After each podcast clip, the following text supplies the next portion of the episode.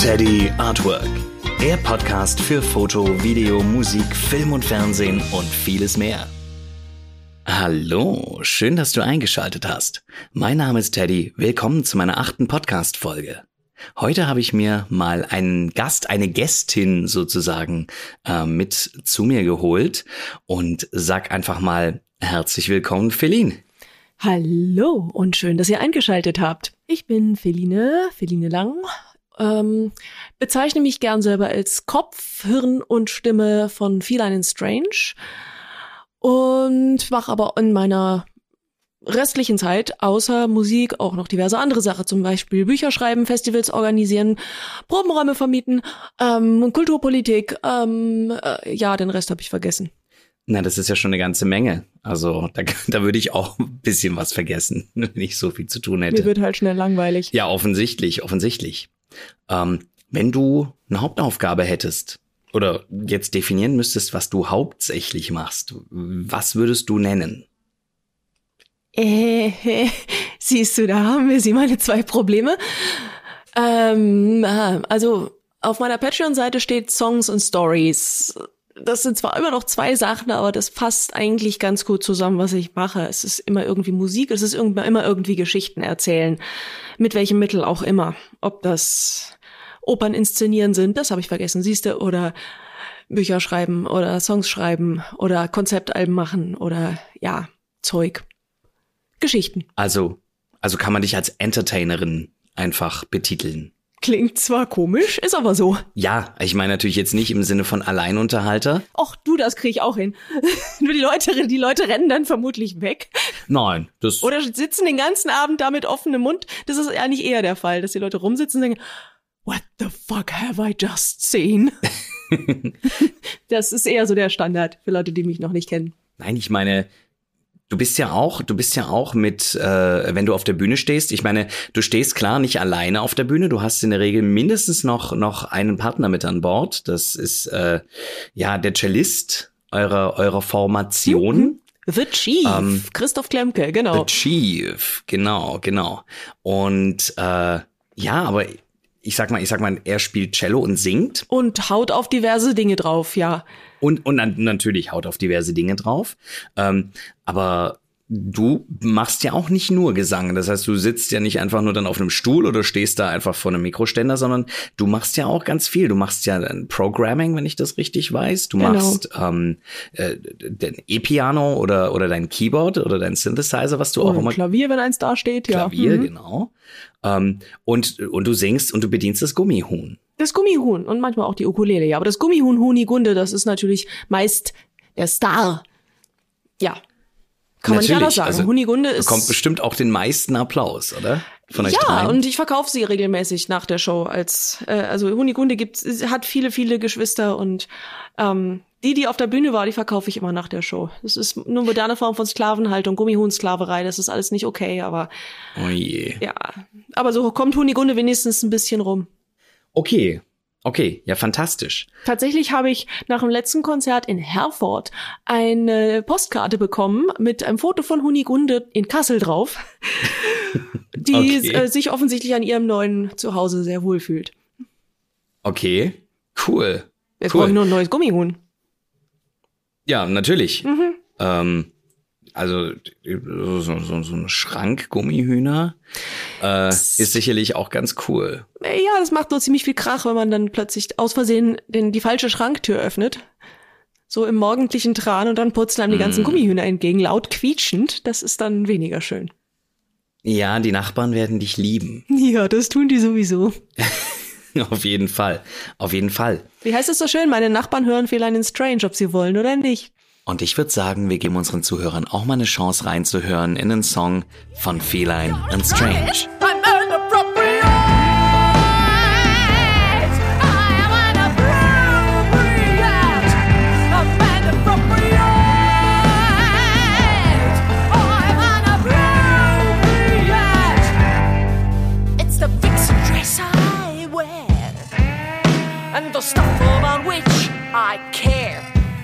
Dress your mind.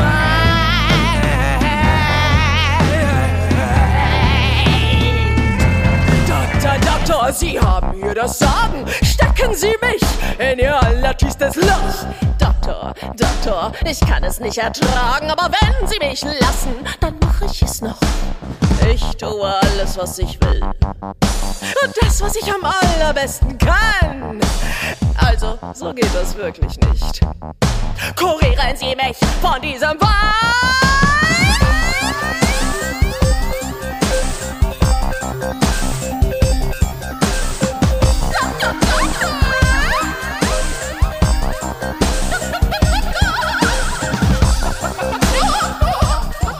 Man doch schon, in welche Richtung das Ganze geht. Ehrlich? Ähm, Erzähl mal. Ja. wie kommst du, wie kommst du auf solche Songs? Äh, ich hab Lust drauf und dann mache ich sie. Oder ich habe eine Zeile, die in meinem Kopf herumspukt und dann vertone ich die. Oder ich schreibe einen kompletten Songtext runter und vertone den dann. Oder ich spiele mit irgendwelchen Sintis rum und denke, das ist ja geil. Und was könnte denn da für einen Text zu passen? Also das ist tatsächlich sehr verschieden. Manchmal sitze ich auch einfach eine Stunde am Klavier und am Ende ist ein Song fertig. Oder zumindest angelegt. Das, äh, ja, ich, ich kann mich zwar hinsetzen und sagen, so, ich schreibe jetzt einen Song. Das geht durchaus aber ähm, es gibt keine spezielle Herangehensweise. Okay, okay. Und jetzt sind, wie wir ja gehört haben, deine Songs jetzt nicht irgendwelche 0815 Pop-Songs oder 0815 Pop-Geschichten. Ich weiß gar nicht warum. Ähm, ich versuche immer wieder Popmusik zu schreiben. Ja, es klappt leider nicht. Mist. Äh, es klingt aber gerade deshalb wahrscheinlich äh, immer irgendwie durchdacht und geplant. Und jetzt wollte ich einfach mal fragen. Wirklich? okay, ja. Ja, natürlich, das soll alles so. Unbedingt. Wie viel, wenn, wenn du so ein, ich sag jetzt mal, du hast ja auch teilweise Songs, wo man, wo man, wo man, wo man sich denkt, okay, das könnte schon in Form Epos hm, gehen. Ja. Wie entscheidest du, das ist jetzt tauglich für einen Song, das passt in, in, in die Stilrichtung Feeling and Strange, wo, wobei man ja erstmal die, die Stilrichtung definieren müsste. Also ich würde es jetzt als äh, Musical Cabaret ein Stück weit bezeichnen oder Dark Cabaret. Wie würdest du es denn beschreiben? Dark Cabaret ist momentan so unser offizielles Label, seit wir auf einem Label sind. aber, aber, es passt natürlich auch nicht zu 100 Prozent unserer Songs, weil manche sind eben sehr elektronisch, manche sind sehr punkig, manche sind äh, sehr klassisch, also im Sinne von klassischer Musik ähm, oder sogar barocker Musik. Ähm, äh, ich habe immer wieder versucht, sowas wie eine Schublade dafür zu finden, aber eigentlich nie wirklich eine gefunden. Mit dem Überbegriff Post-Punk, auch wenn der schon etwas älter ist, fühle ich mich sehr wohl, weil in der Zeit und in, den, in dem Genre wurden genauso viele Experimente unternommen mit allem Möglichen, eben auch mit, mit Genrewechseln und äh, absurden Instrumentenzuordnungen und so weiter. Damit komme ich ganz gut klar. Aber so richtig kategorisieren können wir das nicht. Also die Frage war ja, ob äh, wie ich das mache, dass, woran ich weiß, dass ein Song zu Feline Strange passt. Also die Antwort ist tatsächlich ganz simpel. Er ist von mir. Und äh, da ich alles schreibe, was Feline Strange veröffentlicht bisher, ähm, von Kollaborationen abgesehen, äh, ja, ist es dafür, damit natürlich automatisch schon ein Feline Strange Song. Aber also, er muss in irgendeiner Weise berührend sein. Ähm, im Text oder in der Musik oder idealerweise beides irgendwas in mir selber auslösen, wenn ich den Song probiere, wenn ich das, was ich schon habe, spiele oder höre. Ähm, wenn ich das Gefühl habe, da äh, verändert sich was in mir, das berührt irgendwas, auch wenn ich manchmal noch nicht, geis, noch nicht ganz weiß, was, dann mache ich weiter. Weil dann habe ich die Hoffnung, dass das bei anderen Leuten auch passiert. Okay, okay. Ja gut, das macht natürlich Sinn, äh, denn in solchen Songs steckt ja immer auch, äh, oder generell in der Musik steckt ja im Normalfall auch immer ein Teil vom, vom, vom Songwriter drin. Und das äh, kann man natürlich dann bei dir, wenn du sagst, du bist einzig und alleinige Songwriterin der Songs, ähm, kann man das natürlich auch dann übertragen, dass man sagen kann, okay, alles, was du geschrieben hast, ist automatisch natürlich auch für deinen Stil vorgesehen, wenn, vor allem wenn du dich nicht in eine, in eine komplette Schublade stecken willst. Da ist es auf jeden Fall einfacher zu sagen, auf der Schublade steht schlicht und einfach Feline drauf. Das, ja, genau, genau. ja, erspart mir eine Menge Mühe. Ich bin mein eigenes Genre sozusagen.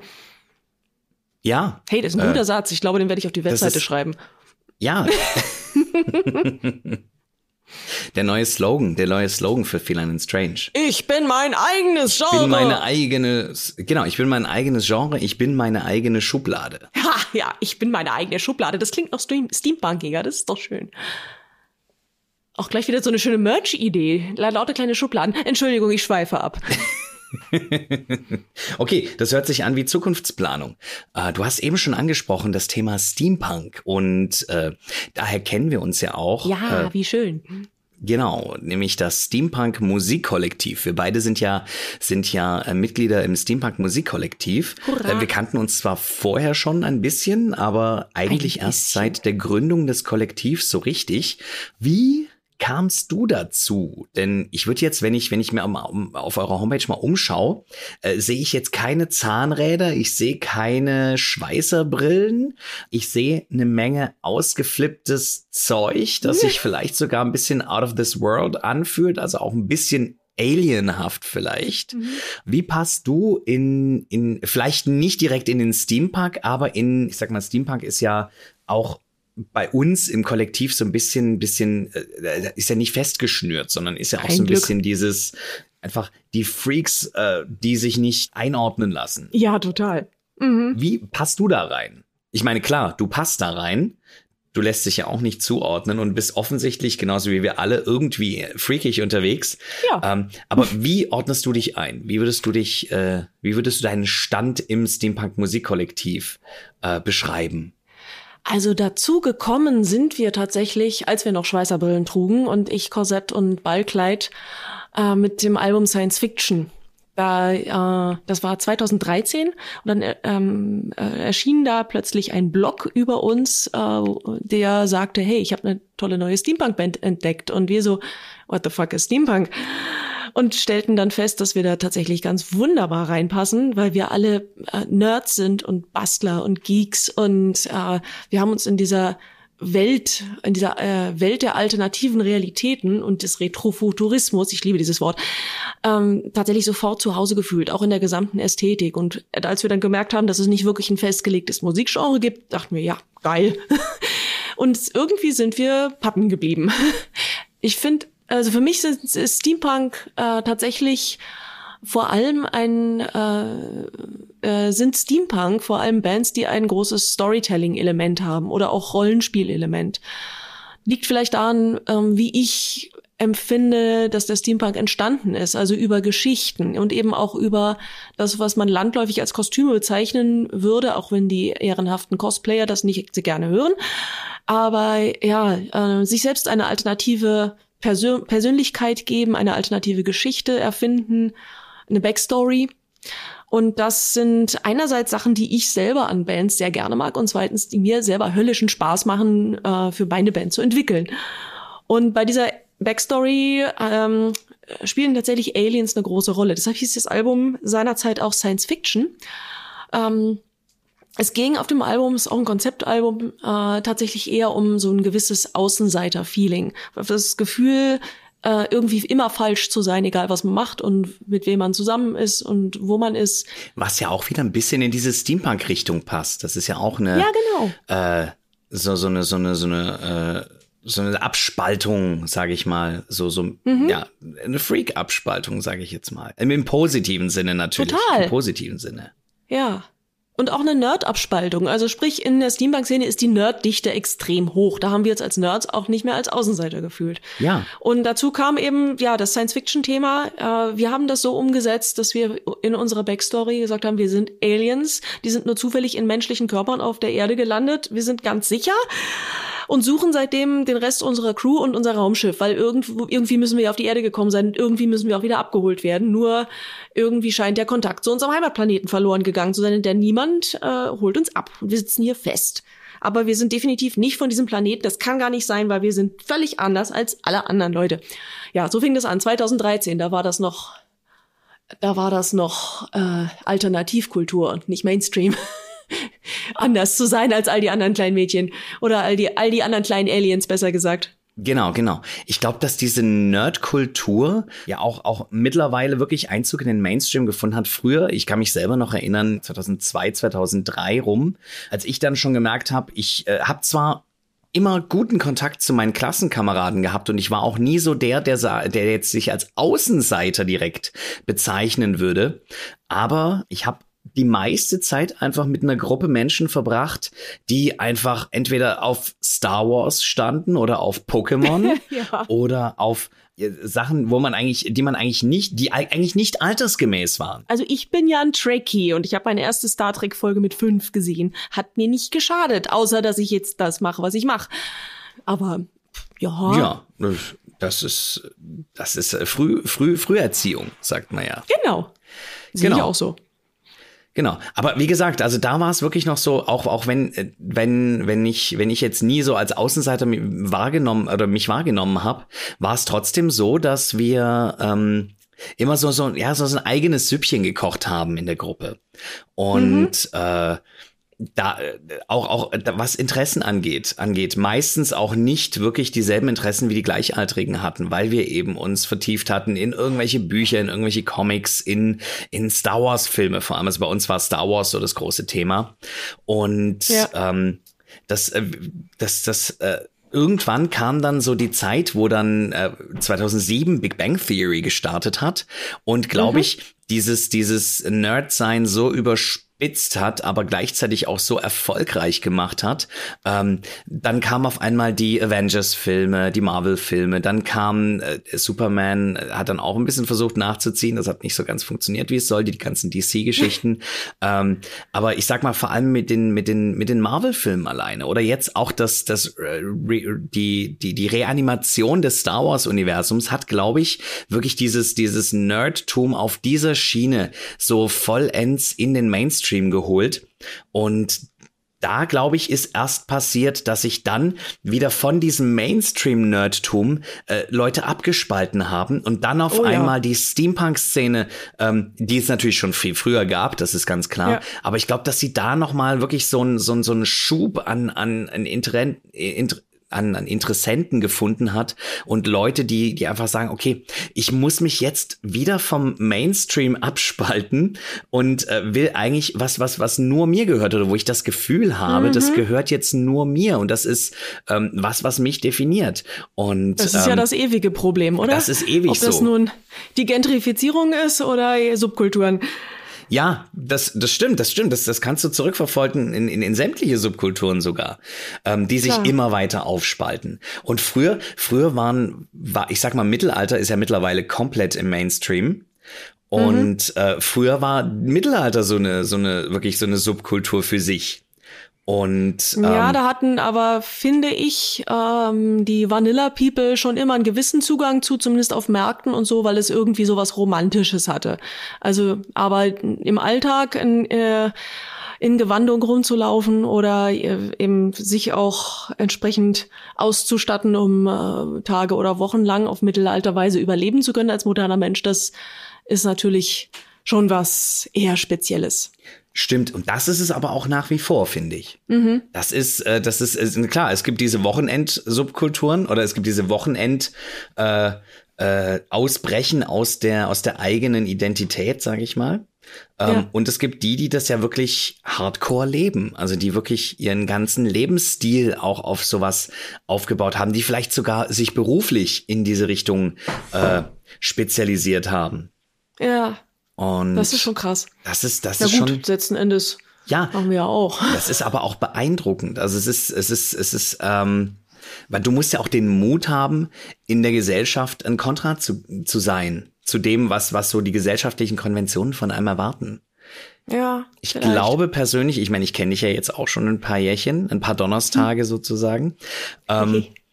Ich glaube, dass du damit eigentlich aber ganz gut kannst, den Leuten ein Kontra zu geben und zu sagen, hey, also diese sozialen Konventionen, ähm, da, da möchte ich eigentlich nicht so wirklich ein Teil von sein. Also jetzt nicht, dass du dich komplett abspalten willst, aber ich habe das Gefühl, dass du kein Problem damit hast zu sagen, das passt mir nicht, ich mache das anders. Das eher nicht, das stimmt. Nicht? Also ich setze schon meinen Kopf durch und wenn ich was ausprobieren will, dann probiere ich das auch aus es gibt schon Tage, wo ich mich einfach nur verkriechen und in der Masse untergehen und nicht gesehen werden will, klar. Aber die Bühne im weitesten Sinne. Also auch wenn ich in äh, Outfit aus, auf einem Festival rumlaufe, ist das ja auch eine Form von Bühne. Also ja. immer dann, wenn ich ähm, sicht, ersichtlich performe, äh, dann fühle ich mich total sicher. Da habe ich auch wirklich überhaupt keine Probleme damit, äh, Sachen zu machen, die sonst weit über meine Komfortzone herausgehen, das hinausgehen. Das ist ja so der, als ehemalige Theaterwissenschaftlerin kann ich das ja auch psychologisch begründen. Das ist der Effekt der Ganzkörpermaske, die mich mein eigenes Selbst ja komplett verbirgt vor der Öffentlichkeit, dieser Schutz, diese Schutzfunktion. Mhm. Ich glaube, das spielt für viele Leute, gerade Leute, die sich selbst als Nerds bezeichnen würden oder man sie bezeichnen könnte, auch eine große Rolle. Also sich in dieser Szene sowohl als auch in einer Fantasiefigur, in einer selbst erfundenen Rolle durchaus zu verstecken, was ja nichts Schlimmes ist. Im Gegenteil. Ja, weil man ja so auch gewisse Sachen ausleben kann, äh, die genau. einen sonst beschränkt hätten oder eingeschränkt hätten. So ja, im, und das ohne, ohne damit irgendjemandem oder sich selbst Schaden zuzufügen, genau. Mhm, mhm. Das ist tatsächlich ganz interessant. Also ich glaube, darüber würde ich gerne noch ein bisschen mehr wissen. Klar. Ähm, Du, sagst, du bist Theaterwissenschaftlerin. Ich habe es mal studiert, ja, aber das? ich denke auch noch so manchmal. Okay, okay. Ähm, das ist nämlich tatsächlich ein ganz, ganz interessanter Ansatz, den ich jetzt so auch zum ersten Mal höre. Ähm, mhm. Ich selber, ich stehe ja auch öfter mal auf der Bühne und performe. Und ja, das kann man wohl sagen. hast du nicht mit? Äh, du kennst da ja auch keine Grenzen. Ich kenne, ja, also ich kenne tatsächlich wenig Grenzen und ähm, mhm.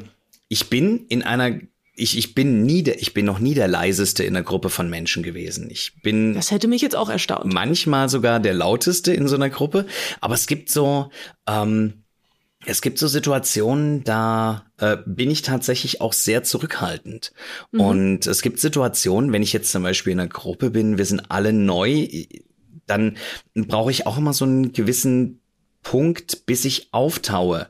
Und ja. ähm, du hast das gerade so schön beschrieben, dass dann, dass dann so diese diese diese Maske, die, diese Maske die, des Performance oder wie du es genannt hast, mhm. die, dass die, dass die dann, dass du die aufsetzt und dann kannst du dich frei bewegen und dann kannst du frei sein. Ähm, ja. Ich glaube zum Beispiel, dass ich genau ähm, das dann tue, sobald ich merke, ich habe ich habe ich habe einen Raum dafür. Und die, ja, genau. die Leute sind dafür empfänglich. Ich kann auch mhm. ganz stillschweigend einfach nur meine Ecke sitzen. Aber wenn ich merke, ähm, es ist Raum für, für mich und meine, mein, meine Kommentare oder, oder, oder meine, meine Persönlichkeit da, dann, dann komme ich auch, dann taue ich auch auf und dann spiele ich das aus. Und ähm, auch ganz interessant fand ich den Punkt, wenn ich so drüber nachdenke, wenn ich in der Disco bin und mich eigentlich seltenst mal wirklich traue zu tanzen, so mit mhm. den anderen zusammen. Ehrlich jetzt? Ja, ist tatsächlich so. Aber das hätte ich nicht gedacht. Ich, ich hätte dich für den perfekten Tanzbär gehalten. Ich ich kann das auch. Ja. Also mhm. wenn ich jetzt auf einmal äh, auf äh, äh, keine Ahnung, es ist eine Tanzfläche und dann auf einmal da tanzen 50 Leute und ich tanze mit, ähm, mhm. dann fühle ich mich ganz schnell. Also ich versuche das, ich tue das, aber ich fühle mich ganz schnell doof. Mhm. Und ähm, weil ich immer denke, ich kann nicht tanzen und die anderen können alle besser tanzen als ich und so weiter. Aber auf der anderen Seite, mich auf eine Bühne vor tausend Leute zu stellen und dann alleine zu tanzen, habe ich gar kein Problem mit. Ja. Oder wenn ich irgendwo das auf einer Tanzfläche, keine Ahnung, in der Disco, es ist, äh, es ist kein anderer da, der tanzt und ich tanze alleine und ich weiß, okay, die gucken einen jetzt alle an. Damit habe ich dann mhm. auch weniger ein Problem. Mhm. Es ist, glaube ich, eher dieses in der Masse aus der Masse rausstechen. Ähm, ja. Was, was, was mich, was mich mehr verunsichert, als wenn ich weiß, du bist alleine und die Leute erwarten jetzt vielleicht sogar von, die, von, von, von dir, ähm, dass mhm. du, dass du performst. Das ist genau der Punkt, glaube ich. Also die Erwartungen. Sowohl mhm. die, die die anderen Leute tatsächlich an einen haben durch die Position, in der man ist, zum Beispiel auf der Bühne, als auch die, die wir selber da hinein projizieren. Durch das, was wir äh, uns selber an Situationen schaffen. Also wenn du sagst, wenn du allein auf die Tanzfläche gehst, hast du kein Problem damit. Das ist ja dann keine Rolle, die du für andere Leute äh, äh, ähm, ersichtlich einnimmst. Mhm. Aber wenn du dir den Performerhut aufsetzt, über übertragenen Sinne oder im realen Sinne, und alle dich erwartungsvoll angucken, weil sie vielleicht auch noch Geld bezahlt haben dafür, dass du dich da vorne hinstellst auf die Bühne und den Kasper machst, dann ähm, erfüllst du ja die Erwartungen der Leute, wenn und, du den Kasper machst. Und dann und, ist auch alles äh, erlaubt. Genau, du hast dir damit gewissermaßen selber die Lizenz erteilt und dazu ist eine Maske da oder ein Kostüm oder ein lustiger Hut oder eine rote Nase. Das mhm. ist so, so der, die klassische Erklärung eben auch für die rote Nase, ne? dass du dich hinter so einem roten Klecks im Gesicht in der Clownkunst vollkommen verstecken kannst. Also es ist, da, du hast in dem Moment, wo du so eine rote Nase aufsetzt, das Gefühl, du selber bist völlig unsichtbar. Du bist nur noch diese rote Nase. Und du kannst jeden Scheiß bringen. Wirklich jeden Scheiß. Jedes soziale Tabu brechen. Ähm, alles machen, was normalerweise komplett über deine Komfortzone hinausgeht. Irgendwelche Leute ärgern oder sie anquatschen einfach nur. Mhm, oder eben mhm. äh, dich wild verrenken. Weil du bist nicht du in dem Moment. Und ich, und schaltet ich, unser Bewusstsein einfach den Sensor ab. Ja, und ich glaube, dass das ja auch schon damals, ich sag mal, wenn, wenn du die, äh, das Wort Narrenfreiheit ähm, genau. ist ja genau. auch so, dass, dass äh, im, äh, in den mittelalterlichen Tagen ähm, mhm. keiner spöttisch über den König reden durfte, aber wenn der Narre gekommen ist und hat über den König spöttisch mhm. gesprochen, dann wurde das respektiert und akzeptiert. Das war natürlich auch eine politische Implikation, auch vor allem, ne? also wo ja. das, das Wort auch drauf beruht. Das war in dem Fall nicht äh, der musste die Narrenkappe dazu nicht aufhaben, er musste den Job des Hofnarren haben. Genau. Aber ja, stimmt, der hatte eben im Idealfall die Freiheit, dem König die Wahrheit zu sagen. Gab natürlich auch Herrscher, die das nicht so genau genommen ja, haben. okay. Aber äh, das war eigentlich die soziale Funktion des Narren, ja. Mhm. Dass der, das uh, Who watches the watchers, ne? Dass auch der Oberste, der die oberste Macht im Staat innehat, die Macht ja. über Leben und Tod, irgendeine wenigstens kleine Kontrollinstanz über sein Gewissen hat, der nah als externes Gewissen sozusagen. Ja, das ist tatsächlich sehr interessant. Also und das ist ähm, ich habe das. Das gilt auch, gilt auch für die ganze performative Kunst oder für die gesamte Kunst. Es ist immer ein, ein Spiegel dessen, äh, was in unserer Gesellschaft gerade los ist, egal ob das dem Künstler bewusst ist oder nicht weil wir sind ja alle Teil dieses Systems mhm. und können nur das abbilden, was wir sehen und was wir empfinden. Und dadurch, dass wir, wenn wir ein Kunstwerk draus machen, ähm, sozusagen fokussieren, den Blick auf bestimmte Details richten oder auch das Brennglas, was normalerweise vielleicht untergeht, oder etwas, was wir uns alle nicht einzugestehen wagen, dann äh, ja, dann wird Kunst ganz schnell plötzlich entweder missliebig oder die Leute erkennen, dass sie doch sehr systemrelevant ist. Ja, ja. Also interessant finde ich es vor allem, weil ich habe mir das, ich habe mir das vorher nie überlegt und ich habe mir da auch nie drüber Gedanken gemacht, ähm, wie das, wie das, äh, dass das alles miteinander verknüpft sein könnte. Aber das, was du gesagt hast, hat mich tatsächlich gerade so getriggert und ich sage bewusst jetzt Trigger Warning. Ja, das so ist meine Spezialität, das genau, Triggern. weil, weil mich das tatsächlich getriggert hat, auf einmal die Verknüpfung herzustellen zwischen, zwischen einer Performance und ähm, der Tatsache, dass jetzt eigentlich, wenn du auf einer Bühne stehst, auf einmal alles erlaubt ist. Ja. Du, die Leute haben ja literally Geld dafür bezahlt, dass du da oben die Grenzen überschreitest. Also fällt es dir natürlich auch viel leichter, das zu tun, denn die Leute haben gewissermaßen sich hingestellt und gesagt, du darfst das. Ja, genau. Genau. Mehr sogar, so, äh, sie sagen sogar, du darfst das nicht, nicht. Ja. Also ich überlege gerade, also wenn ich jetzt, ähm, wenn ich jetzt auf ein Michael Jackson Konzert gehe, mhm. wäre jetzt eher äh, unwahrscheinlich. Schwierig, weil schwierig, tot, aber ja. Aber äh, Zeitmaschine. Ja, Zeitmaschine, genau. Wir sind ja alle Zeitreisenden. Ähm, dann genau. und und der würde würde auf einmal sich auf die Bühne setzen und einfach ein Buch vorlesen mhm. anstatt zu singen, dann wären meine Erwartungen ja auch nicht erfüllt. Und ich habe ja dafür genau. bezahlt. Auf der anderen Seite. Wenn das hingegen Amanda Palmer macht, dann ist das, ist das einfach nur, oh, jetzt liest sie, wie schön. Ja. Dann, äh, dann ist das im Rahmen der Erwartungen, die sie als Kunstfigur schürt oder eben auch als künstlerischer Mensch. Ein Kumpel von mir das, ja. war wohl mal, also er hat es mir erzählt, ich, ich gehe mal davon aus, dass es war. Er war auf, mhm. auf eine Performance, ähm, das war Helge Schneider liest William Shakespeare. Ja, ja, ja. Und er hat sich wohl wirklich einfach nur mit einem Buch auf die Bühne gesetzt und es still gelesen und ab und zu mal kommentiert. Mhm. Aber er hat es still vor sich hingelesen. Also nicht, er hat es vorgelesen, ja. sondern still. Ähm, Finde ich eine klasse Sache. Legendär. Mhm. Absolut legendär. Und äh, von jemandem wie Helge so Schneider. Einfach. Ja, so einfach. So natürlich, einfach. genau, so einfach. Und du unterhältst nee, die Leute nicht damit. einfach. Probier das mal. Stell dir das, oder stellst dir einfach mal vor vor allem vor einem äh, riesen Publikum, Tempodrom oder so, ähm, äh, wo du wirklich ein paar tausend Leute sitzen hast. Und dann setzt du dich hin und versuchst zu lesen und auch be zu begreifen, was du da liest. Und still zu sitzen und das durchzuhalten, das ist eine Leistung für sich, ganz ehrlich. Ja, aber die Idee ist so simpel. Das auch, aber die simplen Ideen aber sind ja immer die, wo man immer sagt, das hätte ich auch gekonnt, ne? Ja, aber, aber es aber muss ja drauf mal kommen. einer drauf kommen. genau, genau. Äh, wie bei Gemälden. Klar kann jeder, kann jeder eine Konservendose äh, äh, fotografieren oder vielleicht auch abmalen mit etwas Kunst und äh, äh, damit äh, berühmt werden. Aber Das Andy Warhol ist halt einer- als erster drauf gekommen. Genau, muss sich erst mal einer überlegen, muss erst einmal einer Ja. drauf kommen. Genau. Nee, das ist tatsächlich, das ist tatsächlich äh, verblüffend. Also wirklich ähm, das zu machen. Auf der anderen Seite, wenn ich, wenn ich jetzt in ein Comedy-Programm gehe und ich weiß, der ähm, ist eigentlich äh, den ganzen Tag nur damit beschäftigt oder bei einer ganzen Show damit beschäftigt, das Publikum zu beleiden, dann fände ich es schon fast, ähm, also würde ich schon fast mein Geld zurückverlangen, wenn er mich nicht beleidigen würde. Ja, genau. Aber wenn ich dem jetzt auf der Straße begegne und der sagt, ey, du Arschloch, Ja, was willst genau. du eigentlich? Das wäre was anderes. Das wäre was anderes. Er ist in Ja. einer anderen Situation, mit, einem mit Und einem anderen nicht- Anspruch. Und nicht zu Unrecht geht ja das Gerücht, und ich kann es aus meiner Erfahrung bisher sehr gut bestätigen, dass gerade die Leute, die eben in ihrer Bühnenfigur so richtig aggro sind, äh, privat die nettesten und professionellsten und freundlichsten und höflichsten Menschen sind.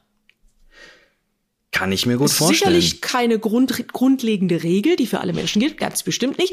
Aber ich habe jedenfalls sehr viele ge- kennengelernt, bei denen das so ist. Gerade auch in der Musikszene. Ich meine, das kannst du sogar über die Fans sagen. Ehrlich gesagt finde ich zum Beispiel, dass die, die Leute in der Metal-Szene äh, die absolut rücksichtsvollsten und liebevollsten und freundlichsten und höflichsten Menschen sind, denen man auf Konzerten begegnen kann. Ja, das das haben wir kann auch schon ich von vielen anderen ja, ja. gehört. Gerade Frauen übrigens. Ja. Mhm. Exakt, ja. Das Also es ich. ist Mhm. tatsächlich so. Also ich selber, ich äh, plaudere jetzt mal aus dem Nähkästchen. Ich äh, bin, ähm, wir hatten früher eine Metal-Disco in Ludwigsburg, das war die Rockfabrik. Mhm.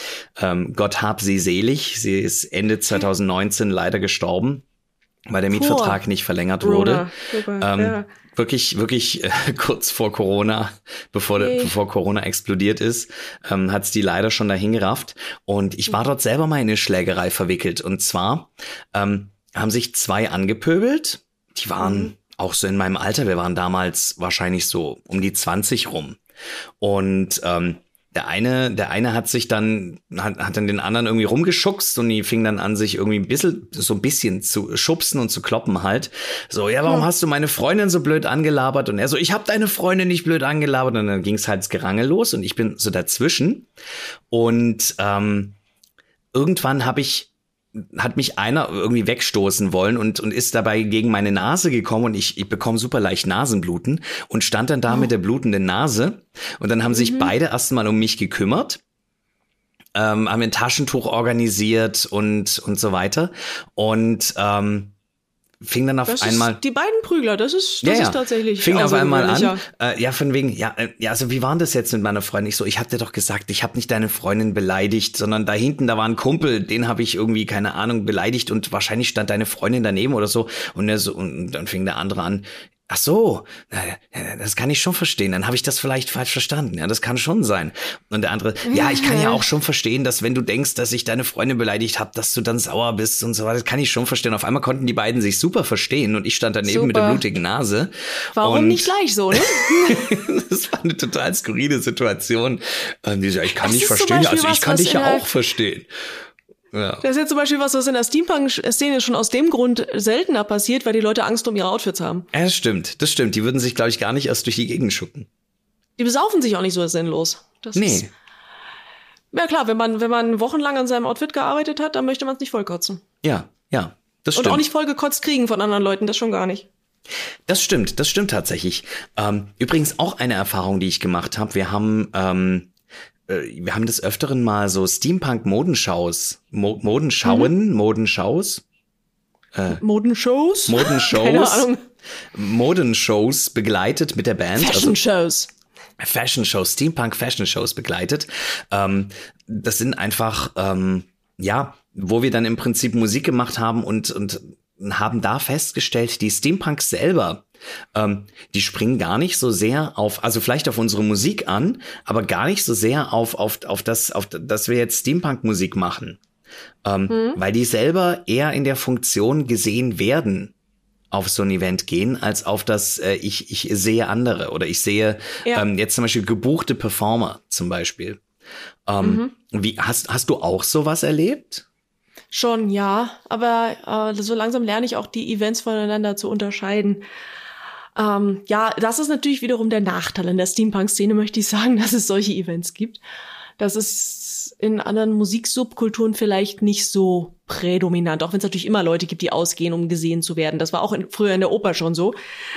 Ja, ich sag mal, wenn wir in die Gothic-Szene gucken, ähm, ja, das letzte genau. Mal, als ich auf dem WGT war, ähm, immer wieder eine coole Sache. Übrigens, Tales of Nebelheim spielen dieses Jahr auf dem WGT, möchte ich an der Stelle mal sagen. Wann ah, genau? Ja, das, und genau, und ähm, nicht nur wir, sondern du bist auch, glaube ich, zu dem Zeitpunkt in Leipzig, gell? Rein zufällig. Ja. Wir haben unser bändchenfreies Programm wieder vollgeknallt. Wir haben nicht die Ehre, einen offiziellen Slot zu spielen wie ihr. Also herzlichen Glückwunsch dafür. Dankeschön. Und äh, ich hoffe sehr, dass ich, dass er so gelegt wird, dass ich mir den auch anschauen kann. Sonst werde ich Vertreter schicken. Aber nee, wir spielen irgendwie beim WGT ja immer rauf und runter alles, was nicht nied- und nagelfest ist. Und äh, wie letztes Jahr schon haben wir das Angebot bekommen, im Pittler, in der Pittlerhalle Heinrich, einen Abend zu organisieren. Und zwar den Samstagabend, den Pfingstsonnabend, mhm. äh, werden wir im Pittler bespielen. Uns wird eine halb literarische, halb musikalische Show werden, unter der Beteiligung von uns natürlich, von Stimmgewalt, Isa Theobald im Gruppe, Benjamin Schmidt und Tangoth. Und ich habe bestimmt noch jemanden vergessen. Und Spinne am Abend, genau. Also, und ich glaube, da musst du mir mal die Kontaktdaten geben, wo das genau ist, weil wir als Band zumindest teilweise schon am Samstag anreisen, auf jeden Fall. Und ja, äh, natürlich auch ein bisschen Spaß haben wollen auf dem Festival. Und ich glaube, es wird die eine oder andere Gelegenheit geben, wo wir uns über den Weg laufen. Also ich hoffe es das zumindest ich doch sehr. Stark hoffen. Samstag sind wir natürlich nach, äh, nachmittags vorher auch noch auf dem Steampunk-Picknick, das ist ja Ehrensache. Oh. Und vormittags im Fight, wo wir auch jedes Jahr geladen werden, um für die gute Sache zu spielen. Das tun wir natürlich gern. Und Sonntag sind wir dann nachmittags im Laden auf Zeit äh, und machen eine Tango-Show plus Tango-Kurs mit Tangoth zusammen. Das heißt, wir spielen, mhm. die tanzen und dann dürft ihr selber Tango tanzen lernen und zu unserer Musik tanzen. Und abends sind wir dann im Westwerk, wie es aussieht. Ähm, aber da folgen dann noch die Details. Aber wie gesagt, unsere Hauptshow ist am Samstagabend im Pittler und geschlafen wird eh nach Pfingsten. Ja, das ist, das ist logisch, das ist klar. Nicht wahr? Genau, cool, coole Sache. Ähm, dann würde ich sagen, lass uns doch einfach mal ähm, vielleicht auch in die Shownotes einfach noch deine Termine reinschreiben, damit sich die ja, Leute, die das anhören, dann auch noch mal genau informieren können. Und ich verlinke natürlich auch noch mal auf deine Homepage, denn da wirst du sicherlich auch noch mal die Termine bekannt geben. Aber klar. Wunderbar. Die Vorschau steht ja schon da. Genau. Äh, zurück zum WGT, was ich nämlich eigentlich sagen wollte, ist, ähm, ich war, ich war fasziniert. Äh, natürlich, in der Gothic-Szene gibt's auch viele Outfits und viele Leute, die gesehen werden möchten. Oh und oh, ja. ähm, da fand ich es besonders faszinierend, wenn du das mit so einem Metal Festival vergleichst. In, auf dem Metal Festival, da ist überall Schlamm und da, mhm. da wälzt du dich auch vielleicht mal im Schlamm. Ich war jetzt letztes Jahr auf dem Summer Breeze zum Beispiel. Äh, es mhm. hat geschüttet mhm. aus Eimern und die Leute haben sich im Schlamm gesuhlt und das hört man das ja auch immer wieder. Das kann beim Mittelalter-Festival durchaus auch vorkommen. Ja, genau. Das hört man ja auch immer wieder auf Wacken. Und dann, mhm. meine WGT-Erfahrung ist, ähm, auf dem Zeltplatz, da mhm. ist ja auch ähm, immer, ja, also ich sag mal, da, da ist da, da, da, das ist halt das raue Leben auf so einem Zeltplatz, ja? ja. Aber beim WGT auf dem Zeltplatz, da kommen die Leute raus und sind komplett geschminkt, sind gestylt mhm. und ähm, machen sich dann noch die Haare gegenseitig. Ähm, mir wurde äh, letztes Mal, als ich auf dem WGT war, äh, wurden, wurden die Haare topiert mit so viel mhm. Haar, äh, mit, mit, mit, mit, mit so viel Haarspray, dass ich, dass mhm. ich am Ende, da hatte ich noch lang, längere Haare dass ich am Ende die Haare abschneiden musste, weil ich sie nicht mehr, nicht mehr entwirrt oh. gekriegt habe. Was nicht das schlimm war. Das war viel Haarspray. Oder war es doch Zucker? nee, es war Haarspray. Es war tatsächlich Zeit Haarspray. hat man sowas mit Zuckerwasser gemacht, aber wenn es dann geregnet hat, war scheiße, ja. Ja, ja. Nee, aber ähm, das war, das war zum Beispiel so eine Erfahrung, dass die Leute wirklich vom Zeltplatz wirklich, wirklich wie, wie, wie geleckt, als hätten die noch in ihrem Zelt eine Badewanne. Es ist ein Schminkstudio und eine Badewanne. Ja, mit der ähm, Badewanne, das, das kannst du ja nur identifizieren, wenn du näher rangehst und schnupperst. Ja, das stimmt. Das habe ich jetzt, obwohl. Aber gut, dafür ist ja Patchouli da. Ja, wollte ich gerade sagen, also Patchouli. Übrigens, ich habe seit Ewigkeiten kein Patchouli mehr gerochen und bin letztens ja, in den Secondhand-Laden gegangen. Ja, ich stehe total auf Patchouli, muss ich sagen. Da muss ich mich einfach mal outen. Ähm, oh, das passt zu dir, das ist hübsch. Ich, ja, ich, äh, ich stehe total auf Patchouli und bin letztens in einen Second-Hand-Laden gekommen, wo sie so Mhm. Patchouli-Räucherstäbchen drin hatten. Und äh, natürlich alle Klamotten haben nach Patchouli gerochen. Und, Und du hast den Laden leer gekauft. Äh, nee, habe ich nicht, weil es ist immer schwierig, Sachen zu finden, die mir dann tatsächlich auch passen. Das Ja. ist sofort äh, so ein Nachteil. Ähm, obwohl da schon ein paar hübsche Tücher hingen, wo ich, wo ich vielleicht auch dann noch mal reingehen will und welche holen will. Ähm, aber meine Frau zum Beispiel mag Patchouli nicht so sehr. Für die ist es dann zum Beispiel immer so eine Zerreißprobe, in so einen Laden zu gehen. Ui, ja, das kann ich nachvollziehen. Also ich denke, da muss man wirklich für geboren habe sein. ich kein emotionales Verhältnis zu tatsächlich. Also Okay. äh, ich kann es ertragen, aber ich stehe auch nicht drauf. Aber es gibt ein paar Gerüche, äh, Sandelholz zum Beispiel, von denen mir regelrecht schlecht wird. Dies, Oh, Das okay. hindert mich auch an manchen Secondhand-Läden. Ja, also ich glaube, in, in, in vielen Secondhand-Läden wird ja mit so Räucheraccessoires gearbeitet, gell? Ja, damit man den Febrés-Geruch nicht so riecht. Ja, wahrscheinlich. Febrés-Geruch finde ich übrigens ganz furchtbar. Und noch ich schlimmer. Auch. Dann es schon lieber Sandelholz. Ja, noch schlimmer finde ich, ähm, ich, ich mag zum Beispiel keine Zitronenlimo. Und, Ach was. und zwar, weil dieser Zitrusgeruch, der da drin ist, mich immer an den Kloreiniger erinnert, den meine Mutter früher verwendet hat und den meine Okay, Mutter damals auch im Überfluss verwendet hat. Oh je. Und äh, deswegen assoziiere ich mit diesem Zitrusduft immer Chlorreiniger und deswegen kann ich Äh. keine Zitronenlimo trinken. Verstehe, das ist aber schade. Mhm. Es ist tatsächlich Gutes schade. Argument gegen Klosteine. Menschen, wenn ihr wollt, dass eure Kinder später nicht Zitronenlimo-Feinde werden, verwendet keine Klosteine. Schlecht für die Umwelt und schlecht für den Geschmack. Gibt's echt noch jemanden, der Klosteine verwendet? Ja, sonst Echt? werden die Dinger ja nicht ra- rauf und runter verkauft. Irgendjemand muss die Dinger ja kaufen, sonst werden sie nicht mehr hergestellt. Ich, ich muss gestehen, ich habe, also ich, ich selber habe keine Klosteine. Ich habe aber auch im, im Laden jetzt, äh, glaube ich, noch nie bewusst Klosteine liegen sehen. Ich muss da mal drauf achten. Das garantiert nachher, wenn ich einkaufen gehe, werde ich garantiert einem kompletten Regal mit Klosteinen begegnen, die ich davor nie im Auge hatte. Das Ach, ist wer ja weiß, so. vielleicht seid ihr in Süddeutschland da auch schon weiter als wir, kann ja sein. Das weiß ich nicht. Also wir, wir Alles haben ist halt, möglich. ich weiß nicht, vielleicht brauchen wir keine, keine, kleine, äh, keine Klosteine, weil wir das gute Bodenseewasser haben. Oder weil eure Püpse nach Rosen riechen, das kann natürlich auch sein. Das sowieso. Aber das ist ja ein anderes Thema. Das liegt ja an der Südsonne, die wir abbekommen. Oh, da bin ich neidisch. Wobei heute scheint auch in Berlin die Sonne. Heute scheint in Berlin die Sonne. Also die letzten drei Tage hier waren furchtbar kalt. Und äh, ich war zum Glück nur zwei Tage davon da, weil ich äh, jetzt übers Wochenende auch in Dortmund war und dort mit der Band gespielt habe. Aha. wo es leider verregnet war. Ähm, war trotzdem cool, waren coole Leute dort. Ähm, aber ich bin danach hierher zurückgekommen in den, in den Süden und es war einfach viel kälter. Dort hat es wenigstens so irgendwas zwischen 9 und 11 Grad in Dortmund. Und hier runter bin ich gekommen und das erste, was mein Auto mir anzeigt, Warnung, äh, unter 4 Grad. Und dann irgendwann hatte ich nur noch 2 Grad. Äh, Und Ja. das ist leider, also leider nicht sehr motivierend gewesen, morgens dann wieder zur Arbeit zu gehen. Aber Mhm. ähm, mittlerweile scheint jetzt auch wieder die Sonne und ich glaube, es soll jetzt auch wieder wärmer werden. Hoffen wir es. Wir werden Hoffen uns noch früh genug beklagen darüber, dass uns zu heiß ist. Aber jetzt gerade könnte ich ein bisschen Sommerwärme vertragen. Dann würde ich sagen, schicke ich ich will, dir nicht, ich einfach. will nicht jammern. Diesen Winter hat es nicht einmal richtig geschneit in Berlin. Wir haben nicht einmal Schnee schippen müssen. Hm. Und das ist schon ein bisschen beunruhigend, ehrlich gesagt. Ja, okay. ach, Das stimmt. Das ist tatsächlich ein bisschen beunruhigend. Was ich auf jeden Fall machen werde, ist dir ein bisschen Sonne schicken, denn ich werde, Oh, ja. wie ich ja auch äh, im letzten Podcast schon erwähnt habe, nächste Woche nach Lanzarote fliegen.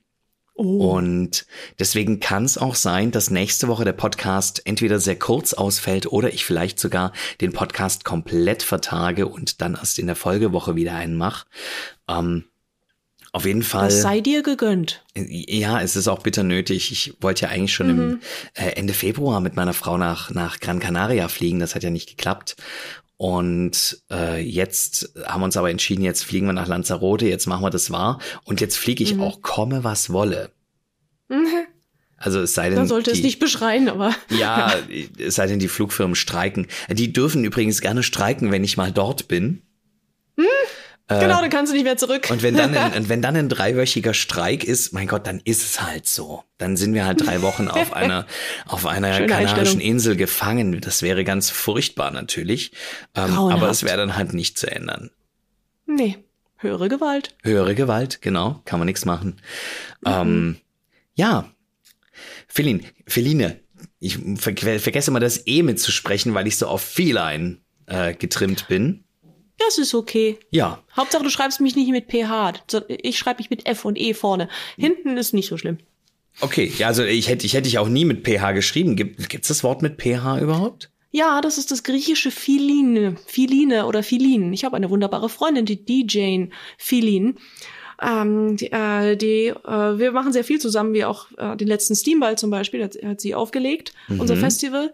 Und ähm, es ist dann immer sehr lustig, wenn ich sie vorstelle und sie mich vorstellt. Und ja, ich bin Feline und sie ist Philin. Okay, und dann müsst ihr euch aber die immer noch buchstabieren. Und ich bin Feline, die Katzenhafte. Die lateinische Katzenhafte und sie ist die griechische freundliche. das heißt, Ja. du bist nicht freundlich? Ähm, ich finde mich eigentlich schon ganz nett. Na eben. Aber naja, kommt drauf an, wenn man mich ärgert, dann nicht. ja gut, aber wer ist schon nett, wenn man geärgert wird? Na, das passt ja zu Katze, ne? Also, man, manchmal kratze ich halt auch so ohne Grund. Wie Ja. eine Kratze, Kratze, Katze. Aber die meiste Zeit bin ich recht schmusig. Okay, nein, das ist doch eigentlich eine perfekte Beschreibung für dich, oder? ja, stimmt. Da siehst du, das reicht ja der Name. Hm? Also Ja. hätten wir meine Schublade. Feline. Genau. Ähm, ich habe noch zwei Sachen und dann, und dann äh, würde ich Bitte. auch den Podcast schon wieder für heute beenden, denn wir reden jetzt schon wieder fast 50 Minuten lang. Die Meine Zeit ist jetzt echt verflogen, muss ich sagen.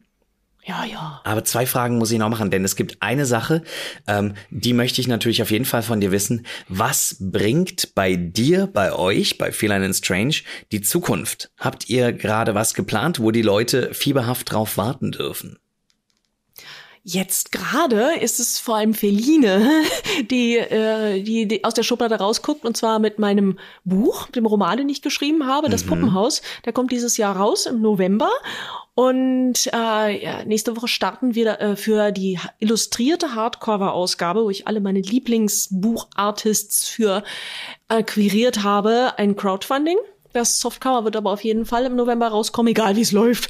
Okay, aber cool. es ist so schwierig zu planen, wie viel Bücher braucht man diese, dieser Tage, weil bei allen Verlagen äh, kommen jetzt so die, die Rücksendungen aus den Corona-Jahren und dem, was da produziert wurde.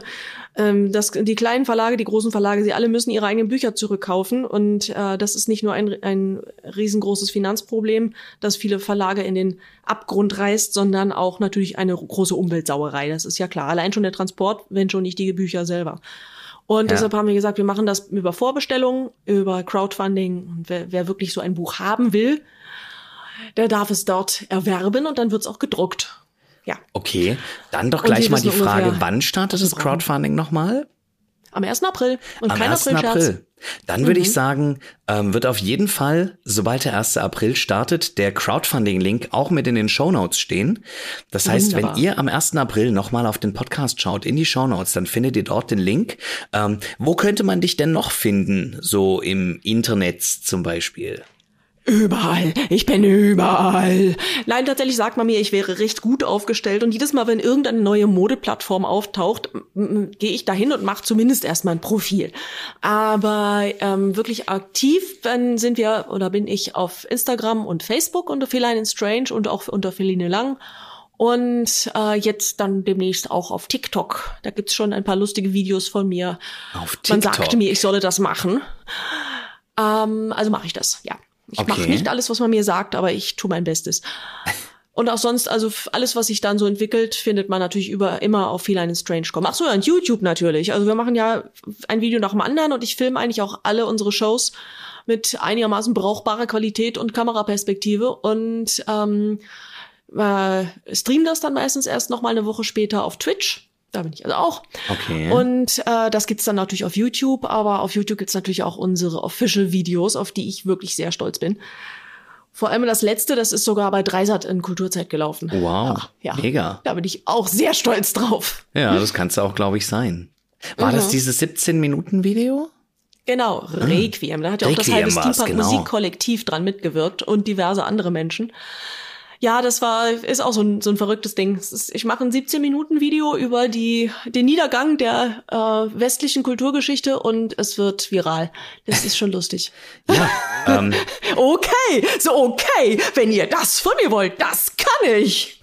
Mehr davon in Zukunft, wenn du, dann ist deine Frage beantwortet. ja, das ist, das ist doch auf jeden Fall cool. Und äh, die Mehr Leute, die jetzt keine Ahnung haben, von was wir gerade gesprochen haben, für mhm. die verlinke ich das Requiem-Video auch nochmal in den Show Notes. Wunderbar. Damit äh, ihr dann auch nachschauen könnt, was denn da, äh, von was wir denn da geredet haben überhaupt. Ja, genau. Die zweiten 10.000 kriegen wir auch noch voll. Ja, na, das hoffe ich doch. Das hoffe ich doch. Mhm. Dann meine Abschlussfrage, und das möchte ich gerne in Zukunft jeden Musiker und jede Musikerin fragen. Ähm, nenn mir doch bitte die drei ähm, für dich prägendsten Live-Ereignisse und zwar sowohl entweder wo du performt hast oder wo du vielleicht im Publikum standest. Was sind so die drei ähm, prägendsten Sachen, die dir in Erinnerung geblieben sind? Hm. Ich fange mal mit einer meiner eigenen Shows an. Ich, äh, beim Nachdenken kristallisiert sich da gerade so ein gemeinsamer Nenner raus. Und zwar haben wir in Edinburgh gespielt. Äh, kurz nachdem wir beim WGT gespielt hatten, äh, sind wir nach, nach Schottland geflogen, haben dann in Edinburgh gespielt und äh, beim WGT hatten wir eine Fan-In kennengelernt, die uns bis dahin noch nie live gesehen hatte und sehr begeistert war und ähm, ja, jedenfalls, äh, die war nun genau in dieser Woche in Edinburgh. Und ähm, die waren dann also in Edinburgh unterwegs und sahen unseren Namen über einer Kneipe stehen und haben sofort gesagt, da müssen wir rein. Und das war waren Zufall? halt einfach im Urlaub. Das war Zufall. Das war reiner Zufall. Und ähm, äh, die, wir hatten also Soundcheck gemacht und äh, uns dann noch so ein bisschen auf ein Bierchen gesetzt und dann bevor der Show und da kamen die an und sprachen uns an und hey, wisst ihr noch, wer wir sind? Und wir, äh, wir sprachen dann mit denen auf Deutsch. Ich habe mich natürlich tierisch gefreut. Und dann, so, jetzt geht die Show los. Wir sind da also auf die Bühne gehirscht und ähm, haben angefangen. Die ersten paar Songs auch relativ stressfrei gespielt. Dann mache ich eine, äh, eine längere Ansage auf Englisch Fang an mit dem Vorspiel, dem Klaviervorspiel zu How Much. Spiele, mach eine dramatische Pause. Der Chief guckt mich über den Cellobogen hinweg erwartungsvoll an. Die Pause wird länger und noch länger. Und dann? Leute, es tut mir echt leid, ich habe meinen Text vergessen sagte ich, und zwar auf Deutsch und dann gleich nochmal auf Englisch und fing dann an, während ich hektisch auf meinen diversen elektronischen Hilfsmittelchen nach dem Text suchte. Ich hatte wirklich einen kompletten Blackout. Ich wusste gerade noch so, wie der Song heißt, aber nicht mehr, worum es geht, wie, wie der anfängt, wie er aufhört, wie er weitergeht und so weiter. Ich okay. hatte wirklich ein Loch im Kopf, komplettes. Dann erklärte ich also, während ich suchte mit einem anderen Teil meines Performerhirns auf Englisch, dass ich die letzte Woche in Deutschland gewesen sein. Alle Ansagen zu meinen Songs, auch wenn die meisten Songs da zu dem Zeitpunkt noch auf Englisch waren.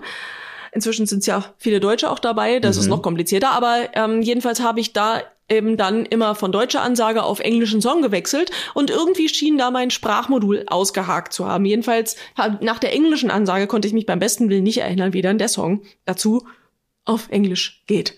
Und ähm, ich suchte also und suchte und dann rief die äh, deutsche Dame aus dem Publikum auf Deutsch, sing's doch auf Deutsch. Ihr, ihr Mann gleich dazu, sing it in German. Und alle so, ja, sing's auf Deutsch. Ich so, okay, ich hatte eine vage Ahnung, wie der Song, wo, worum es in dem Song ging. Spiel also nochmal das Vorspiel und fange tatsächlich an, die erste Strophe zu improvisieren auf Deutsch. Ach, improvisieren auch noch. Na klar, ich hatte keine Ahnung, ich habe den Song ich habe den Song auf Englisch geschrieben und auch ich habe also ich schreibe immer in der Originalsprache und wenn ich dann eine anderssprachige Version haben will, dann schreibe ich die danach. Aber es ist nie so, dass ich auf Deutsch schreibe und dann auf Englisch übersetze. Nur so, dass ich einen deutschen Song geschrieben habe und sage, okay, ich hätte gerne eine englische Version davon. Ah. Aber wenn ein Song auf Englisch sein soll im Original, dann ist der auch auf Englisch. Dann schreibe ich den auch auf Englisch. Mhm, okay. Jedenfalls, ich habe tatsächlich die erste Strophe durchimprovisiert und dann fiel mir der Song wieder ein und dann habe ich auf, auf, Englisch dann den Refrain weitergesungen und äh, ja, das war grandios. Was ich, was daran so besonders war, war nicht nur äh, die Erkenntnis, dass, das, dass ich das kann, was ich nicht wusste, sondern auch eine Erkenntnis, die ich äh, vorher auch schon meinen Gesangsschülern immer erzählt habe und meinen Schauspielschülern und äh, auch danach äh, immer noch allen Leuten erzählt habe, die äh, Lampenfieber hatten oder sowas. Wenn man selber äh, das Gefühl hat, man hat sich bestmöglich vorbereitet, wenn man sich selber nichts vorzuwerfen hat, dann sind solche Fehler richtig große Momente. Aber ich glaube, dass keiner der damals Anwesenden diese Show je vergessen wird, mich eingeschlossen. Aber ähm, das war was Außergewöhnliches. Das sind so Momente, wo man, die, die man wirklich nur bei Live erlebt. Nur Stimmt, bei Live. ja, also selbst ja. bei Streams nicht. Also da, da würde man dann halt mal kurz Werbung einblenden oder was weiß ich. Aber dieses komplett in der Luft hängen, das ist, als wenn, als wenn man auf dem Hochseil die Balance verliert. Nur nicht ganz so lebensgefährlich, aber es fühlt sich schon so ein bisschen so an. Und das sind Momente, wo man mit dem Publikum, das diesen Moment miterlebt und diese Spannung mitträgt, äh, eine Verbindung eingehen kann, die kann ich mir nicht vorstellen, dass es die auf irgendeine andere Weise geben kann. Okay. Ja, das ist wahnsinnig intensiv und das ist äh, deshalb äh, habe ich keine seitdem habe ich keine Angst mehr vor diesen vor so großen großartigen Fehlern. Es passiert ja immer mal, wie du mir sicher bestätigen Es- wirst, ja, nicht nur, dass man einen Text vergisst, sondern dass ein Kabel durchknallt oder dass irgendeine irgendein Sinti plötzlich meint, sich jetzt updaten zu müssen oder weiß der Fuchs, äh, was da noch schiefgehen kann. Oh ja, da weiß ich jetzt auch die dritte Story, noch mehr Fehler. Ich, ich, ja nuschel, ich nuschel dann einfach ins Mikro irgendwas. ja, das mache ich seitdem tatsächlich nicht mehr. Ich sag dann, ich sing dann weiter mit, ich hab den Text vergessen. Das finden auch immer ganz, alle ganz furchtbar lustig. Aber ähm, Ja gut, bei uns ist es so, wir haben das große perfekt, Glück, wir ne? haben nur englischsprachige Songs, bis auf einen. Und äh, Hatte ich ja zu dem Zeitpunkt auch noch. ja, wir spielen, aber wir spielen aber eigentlich äh, hauptsächlich im deutschsprachigen Raum. Das heißt, ähm, in Großbritannien würde ich mit sowas nicht durchkommen, ziemlich sicher nicht. Nicht. Aber im Deutschen, äh, in, in Deutschland, wenn ich jetzt, wenn ich jetzt irgendwo in, keine Ahnung, in Stuttgart oder in München spiele, ähm, dann interessiert es am Ende keinen, ob ich, ob der jetzt gerade, der kann dann auch nicht wissen, hat er, hat er jetzt einfach so genuschelt oder hat er tatsächlich irgendwie einfach einen Text gesungen, der halt so kompliziert ist, dass man, ja, man kann sich da einfach ein bisschen durchmogeln. Kann man aber, wie also gesagt, ich kann dir aus eigener überall. Erfahrung versichern, man kommt in England damit durch und ähm, äh, die Briten machen dann höchstens noch Witze über einen, aber Ja. nett gemeinte. Ja. Ich habe zum Beispiel äh, ein paar wunderbare Freunde da drüben, Victor and the Bully, auch eine ganz tolle Band, die ich nur wärmstens empfehlen kann. Ähm, äh, über den Leadsänger Victor geht das Gerücht, dass sehr viel Potato Potato in seinen Texten vorkommt. Das singt er nämlich dann immer, wenn er einen Text vergessen hat. Potato Potato. Okay. Deshalb kriegt er immer gerne mal Kartoffelmemes geschickt und sowas. Also äh, man hat sich lieb und äh, jeder ist menschlich und jeder hat, jeder macht mal einen Fehler. Aber das, die Sache ist die, wenn wir eben, um auf vorhin zurückzukommen, diese, diese Rolle einnehmen, der Performer, der, der, der Kasper auf der Bühne, dann haben wir eigentlich auch die Pflicht, mit diesen Fehlern souverän umzugehen. Und das, deshalb meine ich, das ist äh, eigentlich was Großes, wenn man so einen Fehler macht und es entsteht was Neues draus. Letztendlich ist das die Definition von Kreativität. Man macht was anders als vorher. Also egal in welchem Bereich, ob das Kunst ist oder Wissenschaft oder Erfindung, was weiß ich. Was, es ist was Neues. Ein Fehler ist immer erstmal was Neues. Und dabei, dabei zu sein bei so einer Geburt, das ist doch grandios. Das ist tatsächlich eine ganz coole Ansicht. Die kann ich dir auch, äh, da kann ich dir auch hundertprozentig äh, mit dir übereinstimmen. Das ist, äh, das ist tatsächlich so. Jetzt war das aber erst einer. Ich habe ja nach drei gefragt. Fallen dir noch zwei weitere ein? Äh, Ich überlege gerade, was ich, was ist, was äh, mich am meisten. Herrje, äh, viel zur Auswahl und natürlich auf Kommando fällt einem niemand ein. Das ist ja. Warum schickst du sowas nicht vorher? Damit ich jetzt hier rumhänge und Damit meine Souveränität im Umgang Text, mit dem Text nicht weißt. Genau. weißt du, wie, wie ich auch damit umgehe. Also, ähm, Drei, zwei, viele? eins, dein So- schönstes Konzerterlebnis. Mein schönstes, äh, das ist wirklich schwer. Ha! Ich sag mal, mein eins, eins meiner meiner letzten größeren vor Corona. Danach war ja erstmal nur Kleinvieh Ja. bis letztes Jahr und letztes Jahr war ich selber viel zu beschäftigt. Ähm, da war das, das letzte Konzert, was ich vor Corona gesehen habe, war einmal in der Parma im Admiralspalast in Berlin. Mhm. Und äh, die hat äh, genau das verkörpert, was ich, was ich da eben meinte mit diesem Beispiel und auch mit dem äh, auf der Bühne stehen, einfach nur, weil man erst, weil man dafür bezahlt wird, auf der Bühne zu stehen. Äh, sie hat eine tolle Show gemacht, aber sie hat zum Beispiel auch gefragt, was wollt ihr hören? Hat sich, sie war sie alleine mit dem Flügel und äh, irgendjemand wünschte sich einen Song, den sie ewig nicht mehr gespielt hatte und sie hatte damit angefangen und dann Moment mal, welche Tonart war der eigentlich? Weiß es jemand?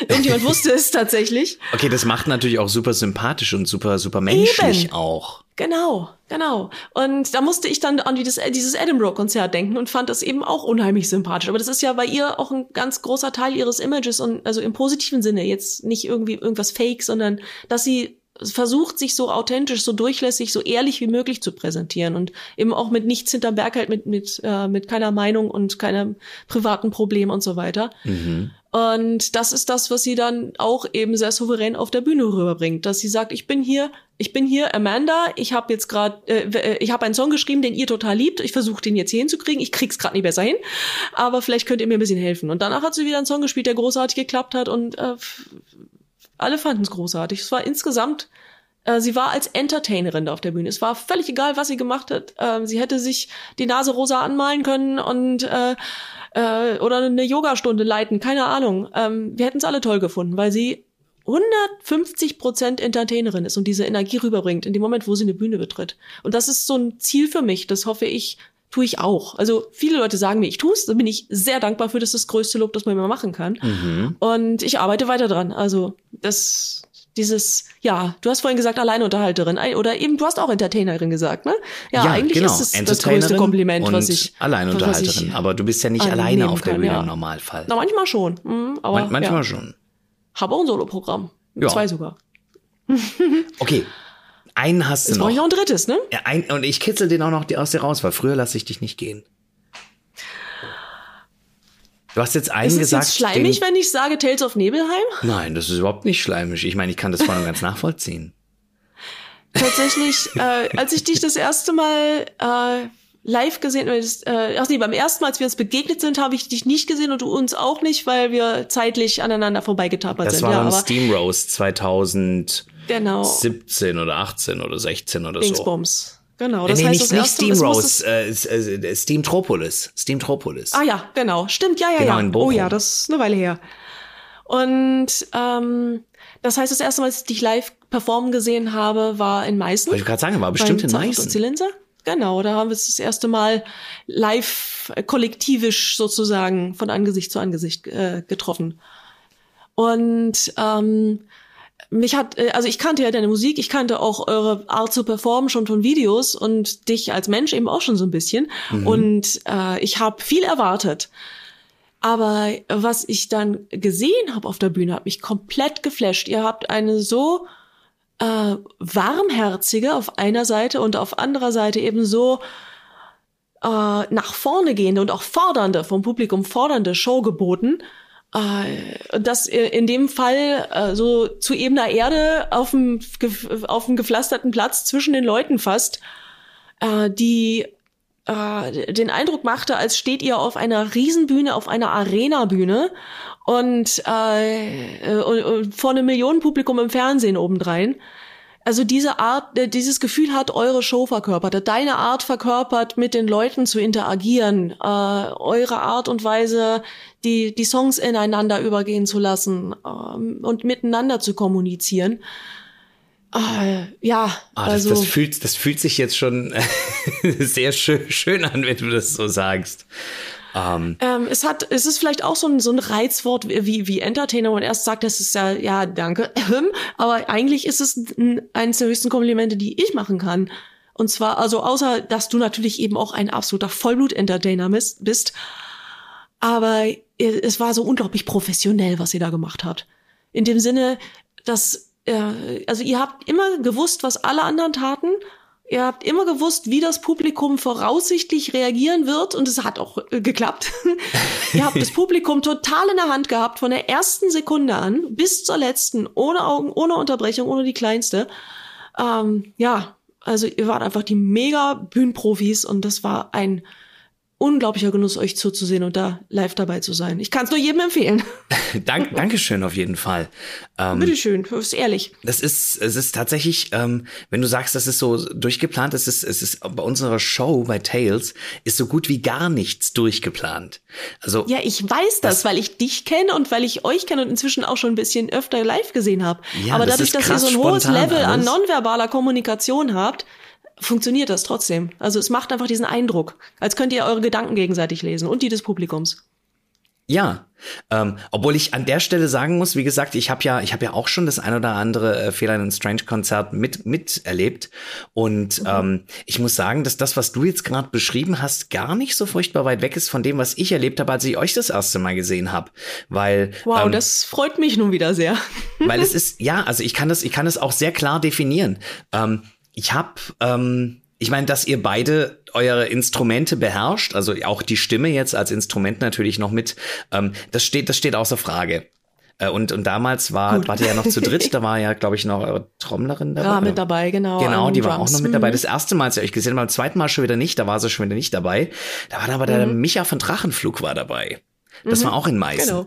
Und ja. ähm, was ich da gemerkt habe, ist so dieses, ähm, du kommst da, du guckst dir das an und in der ersten Sekunde denkst du dir, what the fuck, das ist jetzt was völlig anderes, also was, was komplett anderes als das, was du ähm, normalerweise bei einem in Anführungsstrichen Konzert erwarten würdest, weil es eben nicht mehr, es ist nicht einfach nur, okay, du gehst da hin und hörst jetzt einfach Leuten zu, die Musik machen, mhm. sondern das ist ähm, es ist aber auch nicht so, dass ich jetzt sage, das ist jetzt ein Theater oder das ist ein Kabarett oder irgendwas, sondern das ist, ähm, du kommst da rein und es ist einfach so eine komplette ähm, andere Art von Kommunikation, so Interaktion.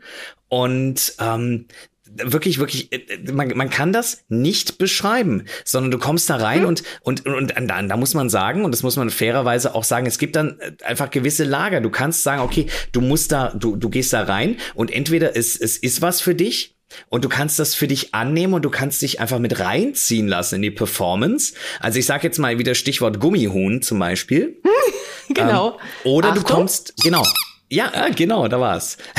Entweder, entweder du kommst damit klar und du lässt dich darauf ein und dann lässt du dich aber auch volle Kanne darauf ein und mhm. dann und dann bist du da ja. drin und und dann ähm, und, und, und dann hast du auch wirklich, je nachdem, eine Stunde oder, oder anderthalb Stunden, je nachdem, wie lange du spielst, ähm, bist du dann in dieser Welt. Kann und auch mal es, vier es, Stunden sein. Oder auch mal vier Stunden. Es, es, es wiederholt sich aber auch nichts. Es wird nicht langweilig, es, es wiederholt sich nichts. Ähm, und, und es ist aber, ähm, ja, und es ist trotzdem irgendwie ein roter Faden dabei. Und ich weiß nicht, wie in, inwiefern der geplant ist von euch oder ob ihr einfach sagt, okay, wir spielen jetzt einfach Songs nacheinander und, und erfinden einen roten Faden, aber es fühlt sich zumindest an, als ob alles so so ganzheitlich ist. Ähm, das ist das, super. Und das finde ich, und das finde ich, das finde ich echt sehr, sehr stark, weil ihr ja natürlich auch sehr unterschiedliche Art von Musik macht. Also da ist ja, ja. Ähm, da ist ja eine, eine sehr, sehr große Bandbreite an, an, an, an auch, auch Stilen und auch musikalischen Einflüssen und, und, und äh, Performance dabei. Also ich sag mal, ähm, das ist dieses eine Lager und das andere Lager guckt sich das an und, und, und kann gar nichts damit anfangen. Das mhm. ist, ähm, das sind dann die Leute, die sich eben nicht auf diesen Stil einlassen können, die sich davon, ja, äh, die, die das aber auch gar nicht versuchen wollen, glaube ich.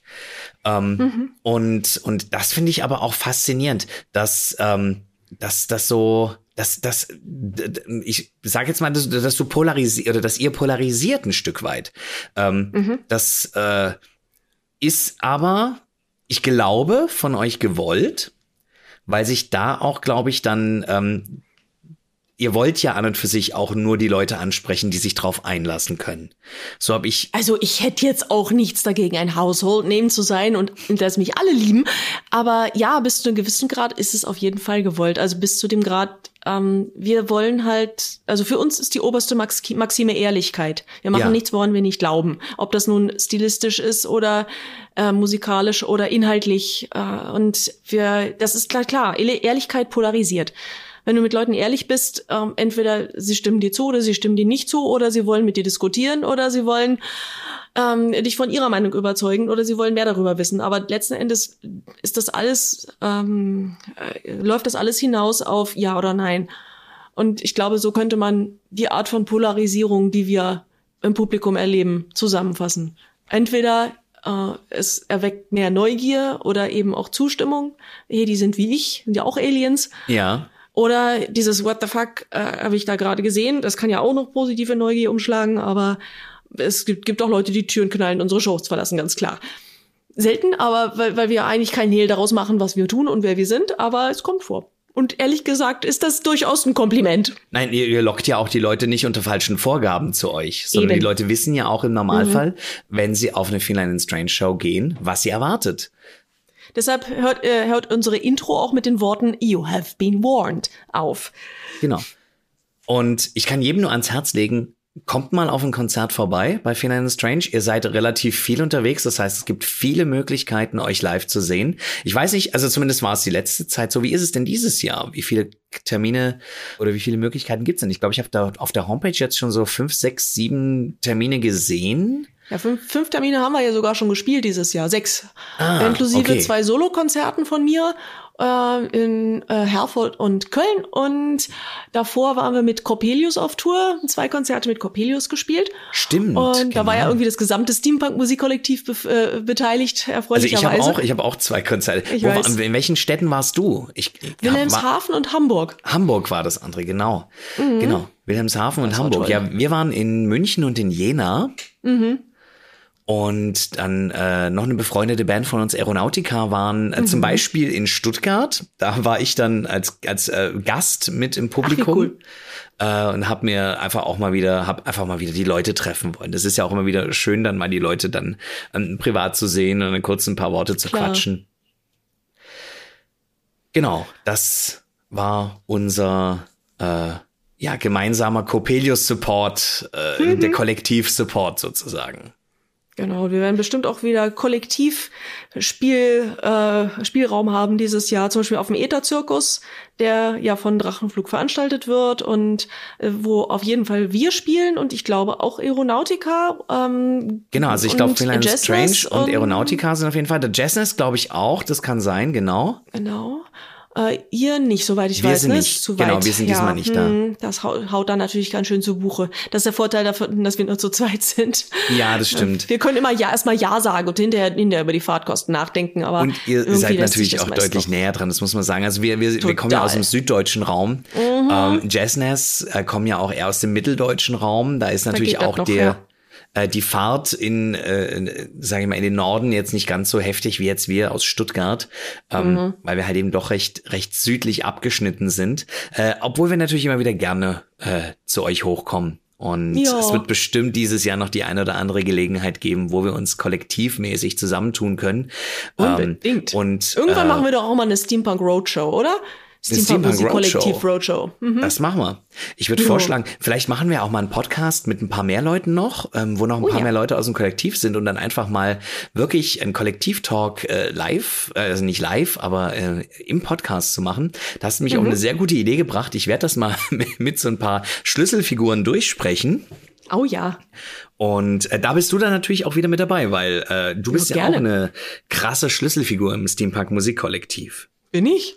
Ja, definitiv. Hm, Ich habe eine hohe Disziplin in Erscheinen bei Videomeetings, aber sonst mache ich einfach nur, was mir gesagt wird. Ja, äh, Feline, wir sind schon Schlüsselfigur wieder ist am definitiv Ende. die grandiose Clara, vor der ich mir hier auch nochmal akustisch den Hut ziehen möchte, dass sie uns alle zusammengebracht hat. Eben auch dich und mich. Ja. Ihr Clara aka Ruffles in Steam, die äh, Miss Steampunk Germany. Ja, die übrigens auch einen eigenen Podcast hat. Muss man an Genau. der Stelle nochmal erwähnen. Und zwar ist das das Tentakel-Debakel. Allein schon dieser schöne Titel. Und ich glaube, ich werde das einfach mal mit in den Shownotes verlinken, ja. damit ihr auch äh, nochmal zuhören könnt, wie die Clara mit, äh, das ist Fräulein Clara, Und Fräulein Rosalinde. genau. Genau, denn das, der Wahlspruch vom Steampunk Musikkollektiv ist ja, es gibt keine Konkurrenz. Ne? Oder Ko Kooperation ist besser als Konkurrenz. Genau. Und äh, ich glaube, das leben wir auch. Äh, Ja. unabhängig vom Steampunk Musikkollektiv sollte eigentlich jeder versuchen, eher zu kooperieren als zu kon kontrahieren. Nee, kontra kontrahieren. so ähnlich. Ja, kon Konkurrieren. konkurrieren, konkurrieren. Das stimmt, kontrahieren tun Muskeln, gell? Ja, genau. Okay. Ja.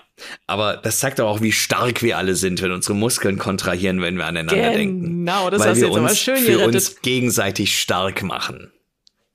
genau. Feline, es war mir ein Vergnügen, eine Ehre und ein inneres Blumenpflücken. Wunderbar, das kann ich nur zurückgeben und dir eine Ecke überreichen. Dankeschön, Dankeschön. Wir werden voneinander hören mhm. und ich bedanke mich recht herzlich und ich glaube oder ich hoffe zumindest, dass das nicht das letzte Mal ist, dass wir in uns äh, oder in meinem Podcast äh, zusammen gesprochen haben, denn ich würde sagen, wir werden bestimmt noch mal in Verbindung kommen. Denn es gibt ja bei dir ab und zu dann auch mal was Neues, bei mir ab und zu mal was Neues und dann können wir doch einfach irgendwann noch mal über alles sprechen, oder? Aber gerne. Cool. Dann sage ich Dankeschön, dass du da warst, dass du dir die Zeit genommen hast. Ich danke und dir euch für die da draußen. Einladung. Dankeschön. Gerne geschehen, auf jeden Fall. Ähm, euch da draußen sage ich jetzt auch noch ganz liebe Grüße und vielen Dank, dass ihr zugehört habt. Und den Podcast jetzt würde ich gerne mit den letzten Worten von der Feline beenden lassen. Bitte. Huch. Ähm, äh, letzte Worte. Aber ähm, ich habe keine letzten Worte. Letzte Worte? Keine Ahnung. Wir, das ist doch irgendwie auch eine schöne Überschrift für dieses ganze Jahr, oder? Lass uns einfach irgendwie weitermachen. Wir kommen schon Dann, klar. dann, dann, winkst, dann winkst du jetzt einfach ins Mikrofon. Ich winke akustisch. Lasst uns alle klarkommen, so gut wie wir klarkommen. Und möglichst dabei noch ein bisschen Spaß haben. Dankeschön. Danke dir. Teddy Artwork. Der Podcast für Foto, Video, Musik, Film und Fernsehen und vieles mehr.